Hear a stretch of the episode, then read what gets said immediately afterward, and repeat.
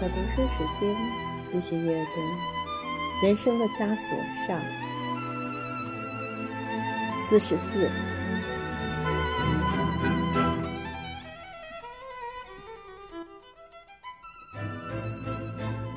然而，下星期天，普拉斯小姐提出要带菲利普去参观罗浮宫时，他还是接受了。他领他看了《蒙娜丽莎》。他望着这幅名画，心里有点失望。但是他把 wordspate 的评论背得滚瓜烂熟。他的金玉之言使这幅世界上最著名的画锦上添花。现在他向普莱斯小姐重复这段话，那纯粹是文学。他有点轻蔑地说：“你不要去理会他。”他让他看伦勃朗的名画，并做了恰如其分的介绍。他站在伊莫斯的信徒的面前。当你领悟到这幅画的妙处时，他说：“你就会对绘画略知一二了。”他又领他看安格尔的女奴和船。范尼普拉斯是个专横的向导，他不让他看他自己想看的画，他企图强迫他赞扬他所欣赏的画。他对画的研究非常认真。通过长廊的一个窗口时，透过此窗口，可以眺望五彩缤纷、阳光明媚、温文雅致的图伊勒里王宫，犹如拉斐尔的一幅名画。菲利普惊叫道：“ 啊，太美了！在这儿待会儿吧。”他冷冷地说：“好吧，可以。不过我们是来看画儿的呀。”秋天的空气既凉爽又清新，菲利普感到心旷神怡。临近中午时分，当他们站在罗浮宫宽敞的庭院时，他真想如菲拉纳给一样大喝一声：“让意识见鬼去吧！”我说呀，咱们到圣米歇尔大街找一家饭馆用快餐好吗？菲利普提议说。普莱斯小姐迟疑地望了他一眼。我家里已备好了午饭，他回答道。那没关系，你可以留着明天吃。中午我请客。我不知道你为什么要这样，这个使我感到高兴。他微笑着回答。他们过了河，在圣米歇尔大街的拐角处有一家饭馆。我们进去吧。不，我不进去。这馆子看样子太昂贵了。他执意往前走，菲利普只好跟着。没走多远，他们来到了一家小饭店。十来个人已经在人行道的凉棚下吃午饭。饭店的橱窗上写着醒目的白色大字：“午餐，一法郎二十五生丁，酒资在内。”再也找不到比这儿更便宜的了。看样子也挺不错的。他们在一张空桌旁坐下来等煎蛋卷儿，这是菜单上的第一道菜。菲利普兴高采烈地望着过往行人，他的心飞向他们。他虽疲倦，但是很快活。喂，你看那个穿短外套的男人，太妙了！他向普莱斯瞟了一眼。使他惊奇的是，他见他只低头瞧着盘子，而不注意街上的景致。两颗热泪从脸颊滚下，你究竟怎么了？他惊叫道：“假如你再对我说什么，我马上就走。”他回答。他完全搞糊涂了。幸而这时煎蛋卷来了，他将它分成两半，他们开始吃起来。菲利普尽量谈一些无关紧要的话，普莱斯小姐似乎努力迎合他。然而这顿饭并不怎么成功。菲利普本来胃口就不好。看到普莱斯吃饭的模样，更使他倒胃口了。他吃起饭来，嘴巴发出吧唧吧唧的响声，那副狼吞虎咽的馋相，有点像动物园里的一头野兽。他每吃完一道菜，就用面包片儿来抹盘子，这抹的盘子又白又亮才住手，好像连一滴汁都舍不得丢掉似的。他们要了卡门布特奶酪，见到他把奶酪皮和给他的那份全吃了精光，他不由得感到厌恶。即使他饿扁了，也不至于这样饿鬼似的吃饭。普莱斯小姐性情孤僻，今天同你友好告辞，说不定明天就翻脸不认人，对你怒目相视，粗野无礼。可是她向他学到不少东西，虽然她自己画的不好，但一切能传授的知识她都懂得一点。她的不断指点有助于她进步，奥特太太对她也很有帮助。有时，查莱斯小姐也指出他习作中的毛病。他学了劳森的能言善辩，学了克劳顿的范本。可是，Fanny Plus 只许他采纳他的意见。他一接受别人的指点，他便耿耿于怀。每当菲利普找了别人后再去向他求教，他就粗声粗气地加以拒绝。其他人，如劳森、克劳顿和弗拉纳根，就。拿他来取笑他，要当心啊，小伙子！他们说他爱上你了。哦，胡说八道！他笑着说。普莱斯小姐也会同人恋爱，这种想法是十分荒谬的。菲利普想起他那丑陋的长相、肮脏的头发和那双肮脏的手，以及那件老是不离身的、褪了色的、一边磨破了的褐色衣服，就不寒而栗。他想，他手头拮据，他们这些人手头也都拮据，但他至少应该保持整洁，用针线把裙子缝补整齐点儿，这总可以办得到吧？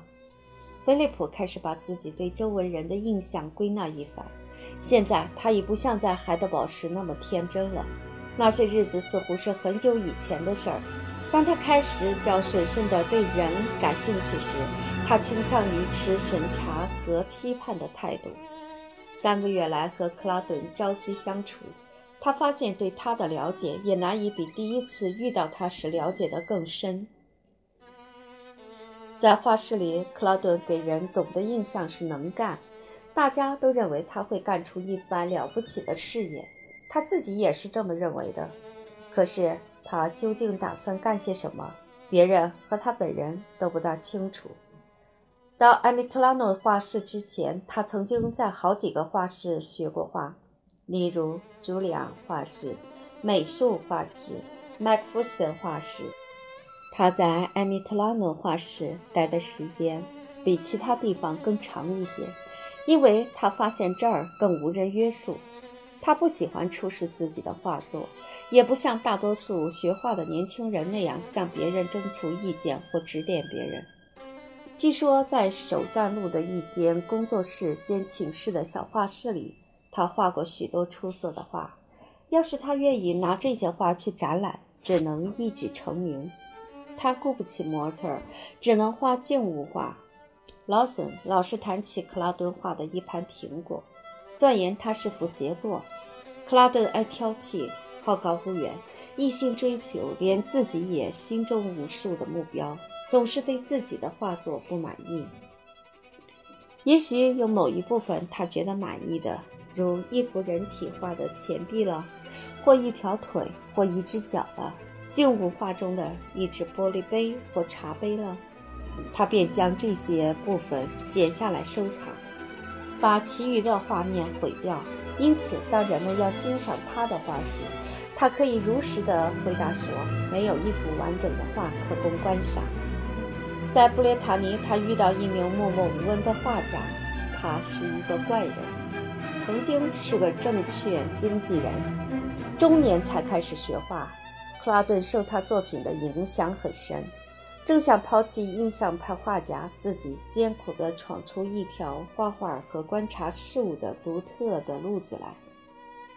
菲利普觉得克拉顿身上确实有一股特别富于独创性的劲头。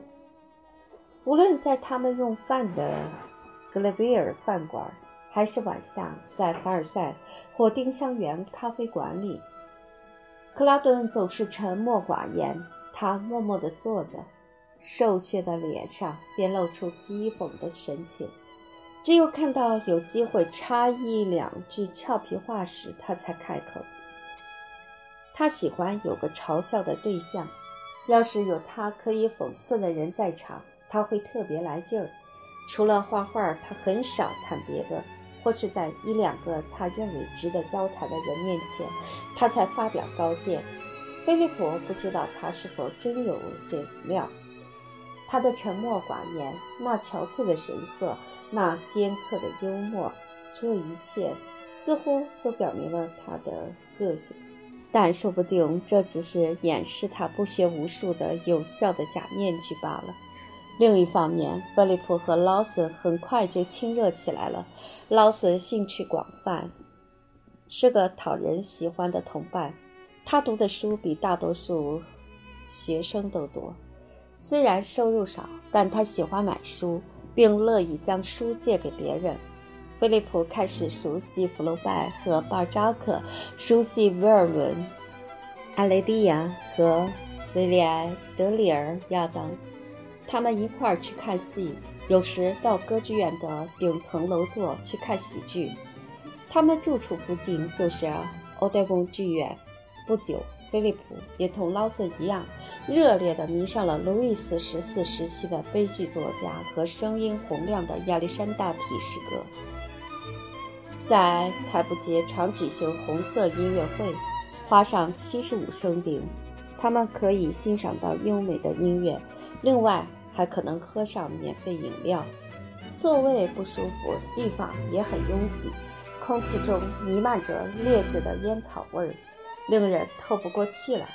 但出于青春的热情，他们都不在乎。他们有时候也上维利埃舞厅，在这些场合，弗拉纳根总是陪他们去。他容易激动，吵吵嚷嚷，热情洋溢，常逗得他们发笑。他善于跳舞，他们进舞厅不到十分钟，他就同刚认识的年轻女店员翩翩起舞了。他们每个人都想找个情人。情人成了巴黎美术学生的一件装饰品。一旦有了情人，同伴们便会刮目相看，他自己也可以吹吹牛。困难的是，他们这些穷学生连养活自己都成问题。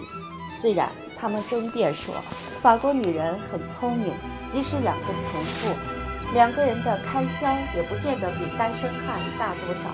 但是他们发现很难找到赞成这种看法的年轻女子。他们大多数只能满足于嫉妒和谩骂，那些臭娘们瞧不起他们这些穷学生，都去委身于那些社会地位更稳当的画家。在巴黎找个情人竟如此困难，真是多多怪事。劳森结识了一个年轻姑娘，并同她定下了约会时间。